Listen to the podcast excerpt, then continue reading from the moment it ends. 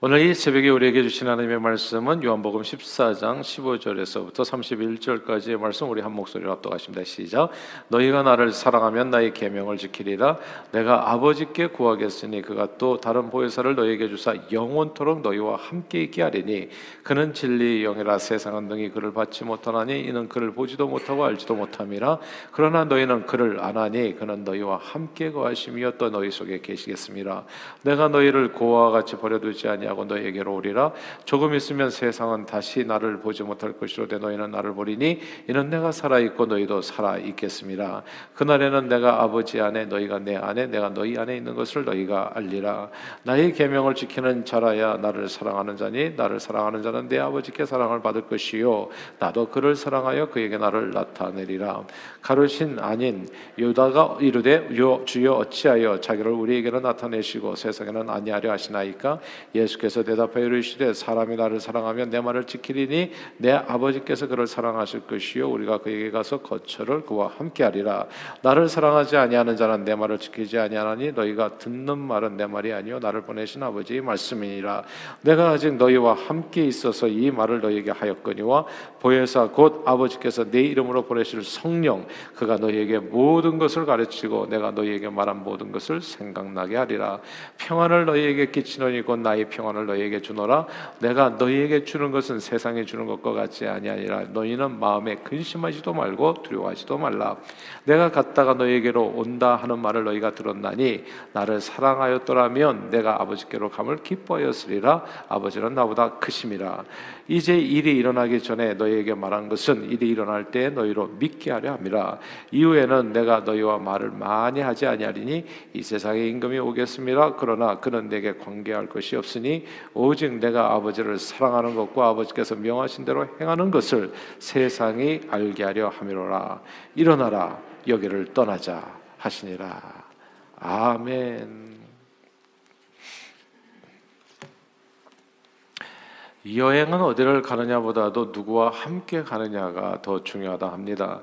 뉴욕에서 LA까지 비행기로 가장 빨리 가는 방법이 뭔지를 아세요? 그것은 좋은 말동무와 함께하는 것이라 합니다. 아, 좋은 친구는 그 존재만으로도 이제 행복한 시간을 만들어 주지요. 저는 저와 여러분들의 삶에 행복을 넘치게 해줄 많은 좋은 친구들이 이렇게 함께 하기를 주님의 이름으로 축복합니다. 누구나 살다 보면 내 인생을 풍요롭게 만들어주는 좋은 만남을 어, 때때로 가질 수 있습니다. 좋은 스승을 만날 수 있고요. 근데 모든 스승이 다 생각나는 게 아니잖아요. 뭐 초등학교 1학년 때서부터 수없이 많은 담임 선생을 만났지만 그 담임 선생님이 이름을 다 기억하는 건 아니잖아요. 그러니까 때때로 우리는 그러나 좋은 선생님을 만납니다. 그럼 다는 아니죠. 아, 좋은 친구를 만납니다. 세상 살면서 어렸을 때 뭐 초등학교 때부터 저는 반에 70명이었는데 70명의 동급생들이죠. 뭐 다 친구라고도 볼 수 있지만 그게 다 좋은 친구는 아닙니다. 그러나 그 개 중에는 뭐 하나년 하나에도 없을 수도 있고 뭐 이렇게 학교 다니다 보면 또 좋은 친구 한두 명또 어, 많은 사람들도 여러 명 또 만날 수 있겠죠. 인생 살다 보면 또 좋은 배우자를 만날 수 있습니다. 좋은 자녀를 만날 수 있고 좋은 자녀도 있더라고요. 아, 부모가 별로 해준 것도 없는데 불구하고 참 부모를 잘 공경하는 이 자식은 도대체 어디서 나왔을까 이렇게 이렇게 참 이렇게 신기하게 생각하는 그런 선한 또 아들들이 또 있더라고요. 아들들이 셋, 넷, 다섯이 있어도 자식들이 아, 그 가운데는 좀 더 부모에게 살가운 자녀도 있고 좀 먼 자녀도 있고 그래서 이 모든 게 가만 보면 다 좋을 수 없더라고요. 그러나 그 가운데는 아, 좋은 사람들이 있는 겁니다. 좋은 형제가 있고 좋은 이웃을 만날 수 있습니다. 그러면 사는 게 재미있고 행복합니다. 멀고 험한 인생길 어디를 가느냐는 정말 일, 일도 중요하지 않다는 거. 살다 보면 좀 누구와 함께 사는가, 누구와 함께 내 인생길을 걷는가, 아 이게 중요하다는 것을 알게 되는 겁니다. 아, 그런데 아무튼 어, 언제 어디서나 좋은 사람만 만나는 것은 아니라는 것, 그리고 나를 기쁘게 하고 행복하게 하는 좋은 사람은 어, 생각보다 그렇게 이제 많지는 않겠지요. 아, 사실 그런 사람을 만나는 것은 엄청난 행운입니다. 그래서 좋은 친구, 혹은 그런 사람을 만나면 우리는 헤어지고 싶지 않아요. 야 어떻게 만난 사람인데 지구 78억 인구인가요? 그 가운데서 참 이런 사람 만나는 거 쉽지 않은데 해서 그런 사람을 한번 만나게 되면 헤어지는 게 엄청 어렵습니다. 그런 분과는 항상 늘 함께 지내고 싶어 하게 되죠. 어디도 함께 가고 같이 가고 싶고 함께 지내고 싶고 아, 또 이렇게 아, 그게 이제 이성 관계일 때는 이제 젊은 시절에 그러면 이제 백년 가약을 이제 맺고 혼인에 들어가기도 하는 겁니다. 그러나 사람은 이렇습니다. 시간과 공간의 제약이 있기 때문에 내가 아무리 원해도 아무리 좋은 사람이라고 할지라도 나와 항상 함께 할 수는 없어요. 항상 언제 어디서나 뭐 이렇게 아무리 사랑하는 관계라고 하더라도 남편이 일을 할 때 그곳에 항상 아내가 쫓아다닐 수는 없는 겁니다. 언제 어디서나 너무나 아쉽게도 우리는 언제 어디서나 아무리 좋은 사람이라고 할지라도 나와 함께 할 수는 없습니다. 자, 이제 예수님 제자들 오늘 본문의 얘기인데요.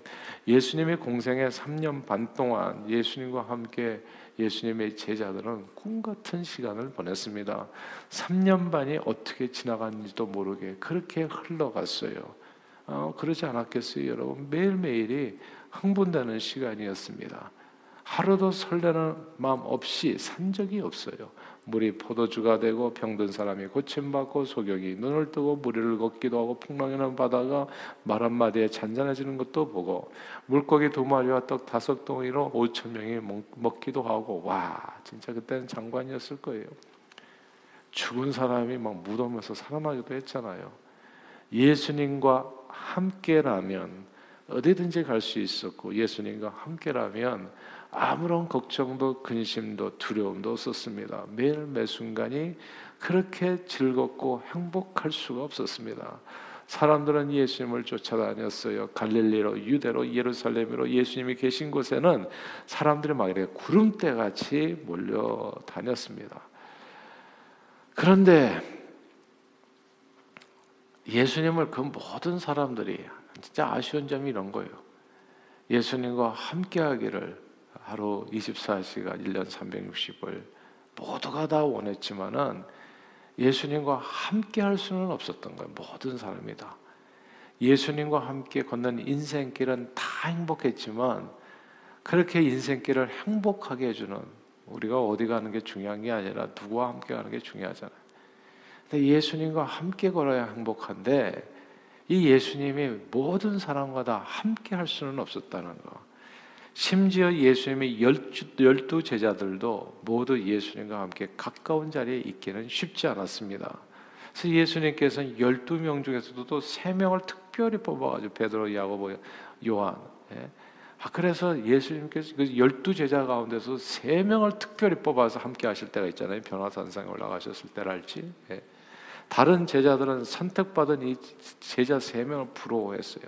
나도 좀 함께 하고 싶은데. 예. 근데 다 함께 할 수는 없는 거예요. 모두가 다 예수님을 측근에서 모시고 싶고 늘 함께하고 싶었지만 시간과 공간의 제약을 받은 육신을 입은 예수님께서는 모두가 다 한순간에 공유하는 것, 그 예수님을 모두가 다 한순간에 공유하는 것, 그것은 불가능했습니다. 자, 이렇게 살아갈 때였어요. 그래도 예수님의 열두 제자는 엄청 가깝잖아요. 나머지 예수님이 뭐 70인 제자도 있었고 나머지 또 120문도도 있었고 하지만은 다 예수님 가까운 사람이었지만 항상 함께 할 수는 없었다는 아쉬움이 있었던 거거든요. 근데 어느 날 그 열두 제자들 앞에서 갑자기 예수님께서 어디론가 멀리 떠나신다고 말씀하셨어요. 아니 지금 우리들도 좀 아쉬운데 항상 같이 있어도 좀 주님 주님에 대한 아쉬운 점이 있는데 아니 주님이 사라져 버린다고 하니까 제자들 한 순간에 몽땅 다 근심에 빠졌습니다. 이제 한참 인생이 재미지고 살만나게 됐는데 예수님이 사라진다면 인생의 한 순간에 무너질 것 같았습니다. 멀고 험한 인생길 지금까지 정말 험한 줄도 모르고 시간 가는 줄도 모르고 살았는데 그 인생길을 나 홀로 다시 한번 걸어갈 생각을 하니까 이제 아주 까마득하게 느껴졌던 거죠. 사실 예수님이 계셨어도 아쉬운 점이 한둘이 아니었는데 그 아쉬운 예수님마저도 더 이상 볼 수 없게 된다 이렇게 이야기하니 모두의 걱정이 깊어졌던 겁니다. 그런 제자들에게 주신 주님의 말씀이 오늘 본문인 겁니다. 내가 사라지는 것이 오히려 너에게 큰 도움이 되고 큰 기쁨이 될 수 있다. 그 이유를 오늘 본문에 설명해 주는데 이 말씀이 참 놀랐습니다. 16절 같이 한번 읽어 볼게요. 아, 요한복음 14장 16절입니다. 같이 읽겠습니다. 시작. 내가 아버지께 구하겠으니 그가 또 다른 보혜사를 너희에게 주사 영원토록 너희와 함께 있게 하리니 아멘. 여기서 또 다른 보혜사 영원토록 너희와 함께 있게 하겠다. 이 구절을 주목해야 됩니다. 영원토록 너희와 함께 이, 이 보혜사는 또 다른 보혜사를 주시는데 이 보혜사는 예수님처럼 떠났다 왔다 갔다 하는 게 아니라 항상 너희와 함께하는 언제 어디서나 이건 진짜 놀라운 말씀이에요. 아니 예수님도 아쉬운데 예수님 그 아쉬운 모든 부분을 보강했는데 그 앞에 말씀이 뭐냐면 또 다른 보혜사인 겁니다. Another helper. 멀고 험한 우리 인생길에 함께 동행해 주시는 완벽하게 동행해 주실 수 있는 또 다른 주님이라는 뜻입니다. 오늘 본문을 통해서 우리는 그분이 바로 진리 영이신 성령님이라는 것을 알게 됐는데 이 성령 하나님이 또 다른 보혜사로 설명되었다는 점을 우리는 주목해야 됩니다. 예수님의 말씀에 의하면 성령 하나님은 또 다른 보혜사 예수님과 똑같이 우리를 도와주실 수 있는 분 우리를 온전케 하시고 우리를 위로하시고 우리를 축복하시고 우리를 make us complete 우리를 완전하게 해줄 수 있는 그런 분인데 예수님과 한 가지 다른 점이 뭐냐면 영원히 함께 계신다는 거 예수님은 떠나시잖아요 육신이 근데 이분은 성령 하나님은 우리를 떠나지 않고 영원히 함께 하시는 크게 다르다는 거죠.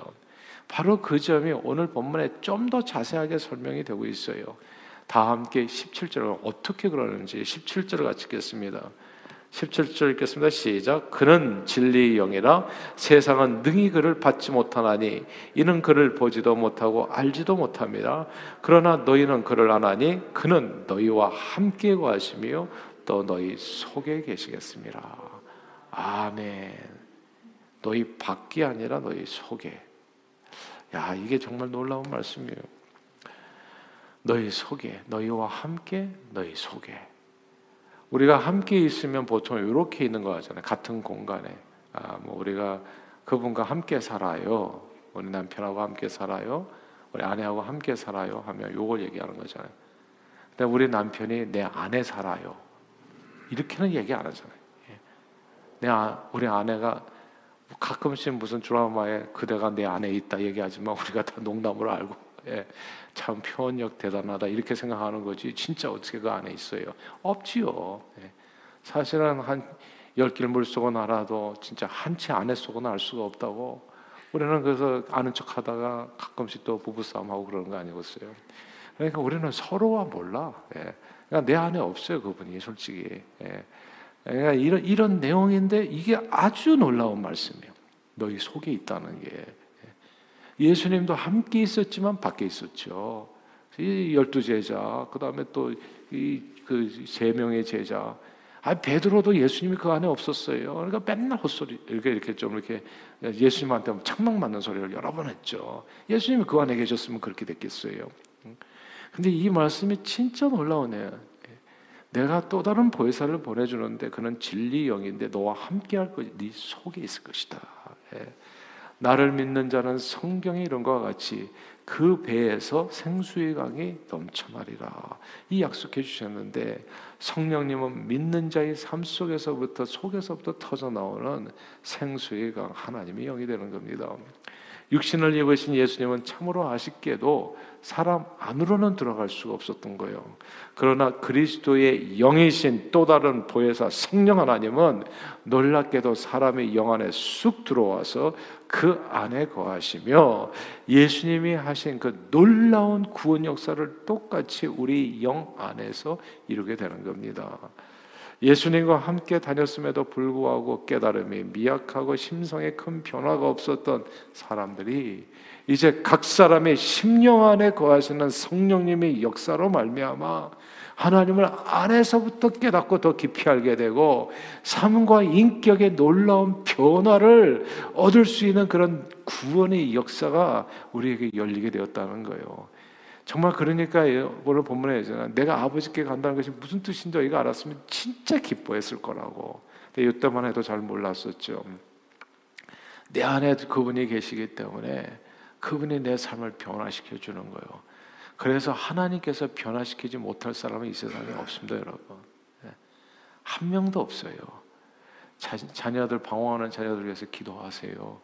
그 안에 성령이 들어가면 이게 일종의 영이라고 얘기하잖아요. 어, 악한 영이 있고 선한 영이 있어요.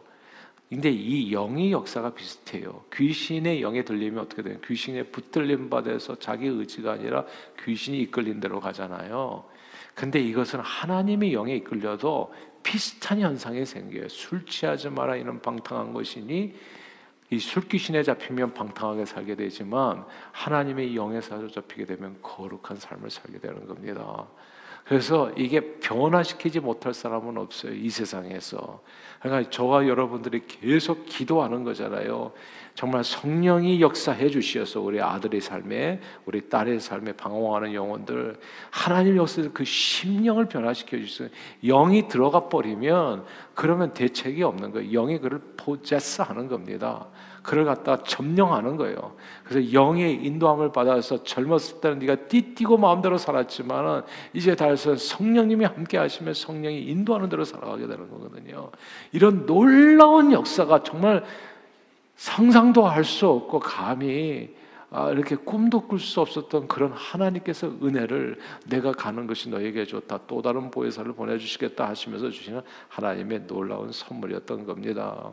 예수님의 말씀을 들어도 때다른 깨달, 때로는 깨달음이 없어서 한 귀로 듣고 한 귀로 흘릴 때가 많았는데 이제 우리 안에 계시는 성령님으로 말미암아 진리의 말씀을 심령으로부터 깨닫게 되고 행하게 되는 놀라운 세상을 체험하게 된다. 이게 오늘 본문 26절 말씀입니다.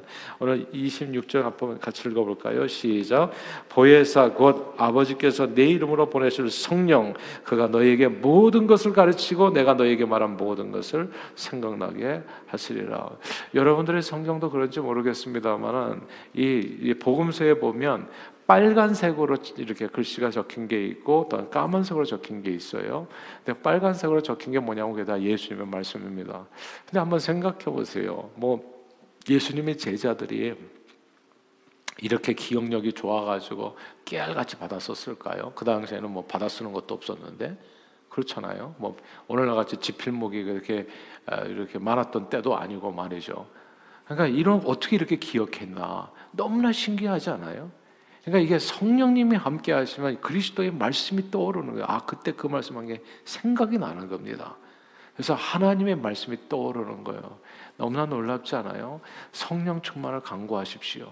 그러면 우리가 어떤 현상이 생기냐면 오늘 주신 이 말씀 가운데서 내게 주신 하나님의 말씀은 떠오르게 되는 거예요. 이게 성령 충만하지 않으면 지난주에 주신 설교 제목도 떠오르지 않아. 본문도 생각나지 않고. 우리는 그래서 그냥 날마다 새롭게 하잖아요. 목사님이 얼마나 쉬워. 그러니까. 지난주에 했던 설교를 반복해도 어디서 들은 것 같은데 하면서 들을 분들이 또 적지 않을 거라고요. 예. 근데 이게, 이게 성령님이 임하시면 그게 떠오르는 거예요, 그게. 아, 저거는 그냥 3년 전에 몇월 며칠 날 했던 주의 말씀인데 예. 이게 떠오르서 이게 무서운 일이죠 사실은. 그러니까 하나님의 말씀이 떠오르게 된다는 주의 말씀이 음. 그래서 깨달아지고 그 말씀이 우리 삶을 변하게 되고 어, 말씀에 순종하게 해서 복을 누리게 된다는 거. 그리고 또 성령 충만하면 놀라운 축복이 하나 더 임하게 돼요. 그것은 평화가 임한다고 말씀합니다 우리 27절 읽어볼까요? 27절 읽겠습니다. 시작 평안을 너희에게 끼치노니 곧 나의 평안을 너희에게 주노라 내가 너희에게 주는 것은 세상에 주는 것과 같지 아니 아니라 너희는 마음에 근심하지도 말고 두려워하지도 말라. 아멘. 성령 충만하면 내 마음에 놀라운 평화가 임하야 됩니다. 근심과 두려움이 사라지게 돼요. 근데 이게 참 놀랍더라고요. 세상은 희한해요. 예수 없었을 때 저는 그랬었던 것 같아요. 누가 쫓아오는 사람도 사람이 없는데도 불구하고 쫓기는 심정으로 살아갑니다. 늘 불안해요. 모든 것을 쥐고 있는데도 불구하고 그러니까 사람들이 뭐 이런 장치들을 많이 하잖아요. 그냥 항상 두렵고 걱정이 되고 뭐 푸틴이 전쟁을 일으켰다고 그러는데 정예 부대가 그냥 정예 부대는 다 크렘린 궁에 있다는 거예요. 자기 주변으로 자기 경호인이 9천 명. 예. 누가 암살할까 봐. 그 사람들 진짜 싸움을 잘하는 사람들이고 저기 우크라이나에서 싸우는 사람들은 오합지졸들. 그러니까 판판이 죽어나가잖아요. 근데 이 사람은 왜 9천 명을 군대를 풀지를 않을까요? 두려우니까. 예. 남을 공격하고 그렇게 남을 때려 눕히고 사람을 죽이는 용기가 있는 것 같은데 가장 보면은 비겁자들이에요. 그래서 예전에 소리 지르는 사람이 겁이 많아서 소리 지르 개가 왜 짖는다고요? 겁나니까 짖는다고 하잖아요.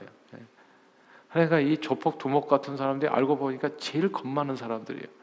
겁 많은 사람이가 칼을 휘두르겠지. 근데 이 평안이 없으니까 그렇게 되는 거죠.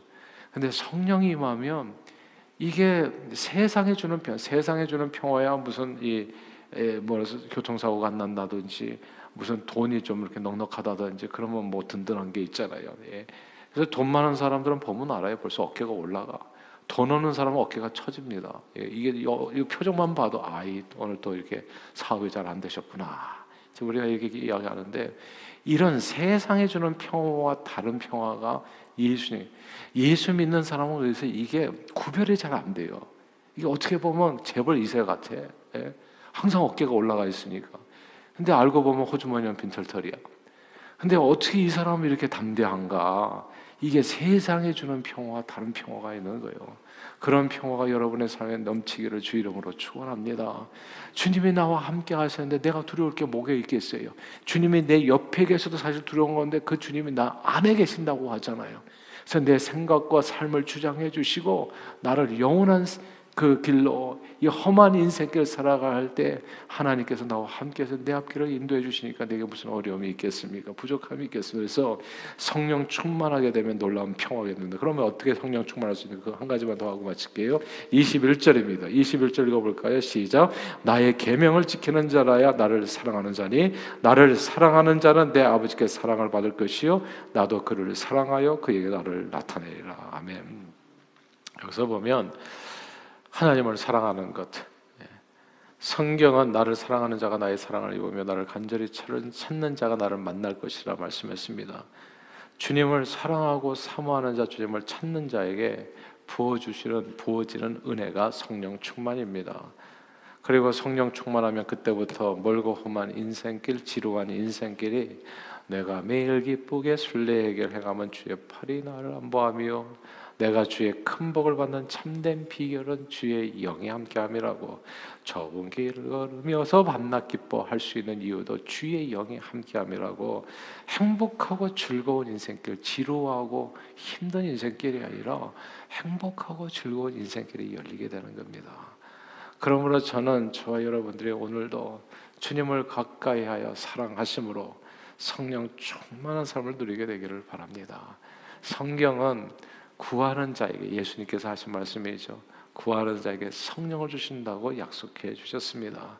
예수 이름으로 구할 때 주님을 사모할 때 주님을 사랑할 때 그에게 나를 나타내리라고 성령 충만하게 해 주시는 겁니다. 성령이 충만한 것은 너무너무 중요해요. 신앙생활에 성령 충만하지 않고 살아가는 것만큼 안타까운 일은 없어요.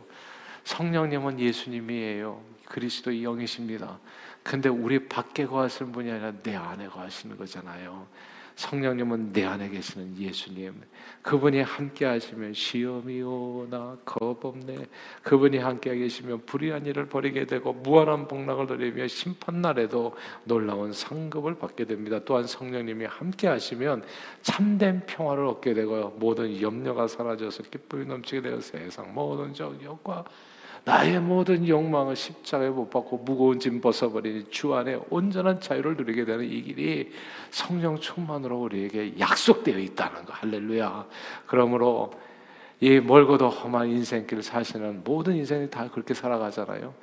근데 인생길은요 어디를 가느냐는 일도 중요하죠. 누구와 함께 사느냐가 중요해요. 성령님과 함께 동행하십시오. 성령님과 함께 동행하실 이 성령 은혜로 충만한 오늘 하루 그리고 행복한 인생길 걸어가시는 저 여러분 다 되시기를 주 이름으로 축원합니다. 기도할게요. 사랑하는 주님 감사드립니다. 성령 하나님이 우리와 함께 계시고 주님께서 약속해 주셨잖아요. 구하면 충만케 하시겠다고. 성령 하나님은 나와 함께 하시는 예수님인데 내 안에 거하시는 예수님이 되십니다. 그래서 물과 성령으로 거듭나야 하늘나라 간다는 뜻이지요. 사랑하는 주님, 늘 성령으로 충만케 해주셔서 이 멀고 험한 인생길이 하나도 멀지 않게 느껴지고, 그리고 험한 인생길이 하나도 험한 것이 아니라 즐거움이 가득한 정말 내가 매일 기쁘게 순리임을 거라는 저희 모두가 되도록 오늘도 성령 충만케 해 주시옵소서. 예수 그리스도 이름으로 간절히 기도하옵나이다. 아멘.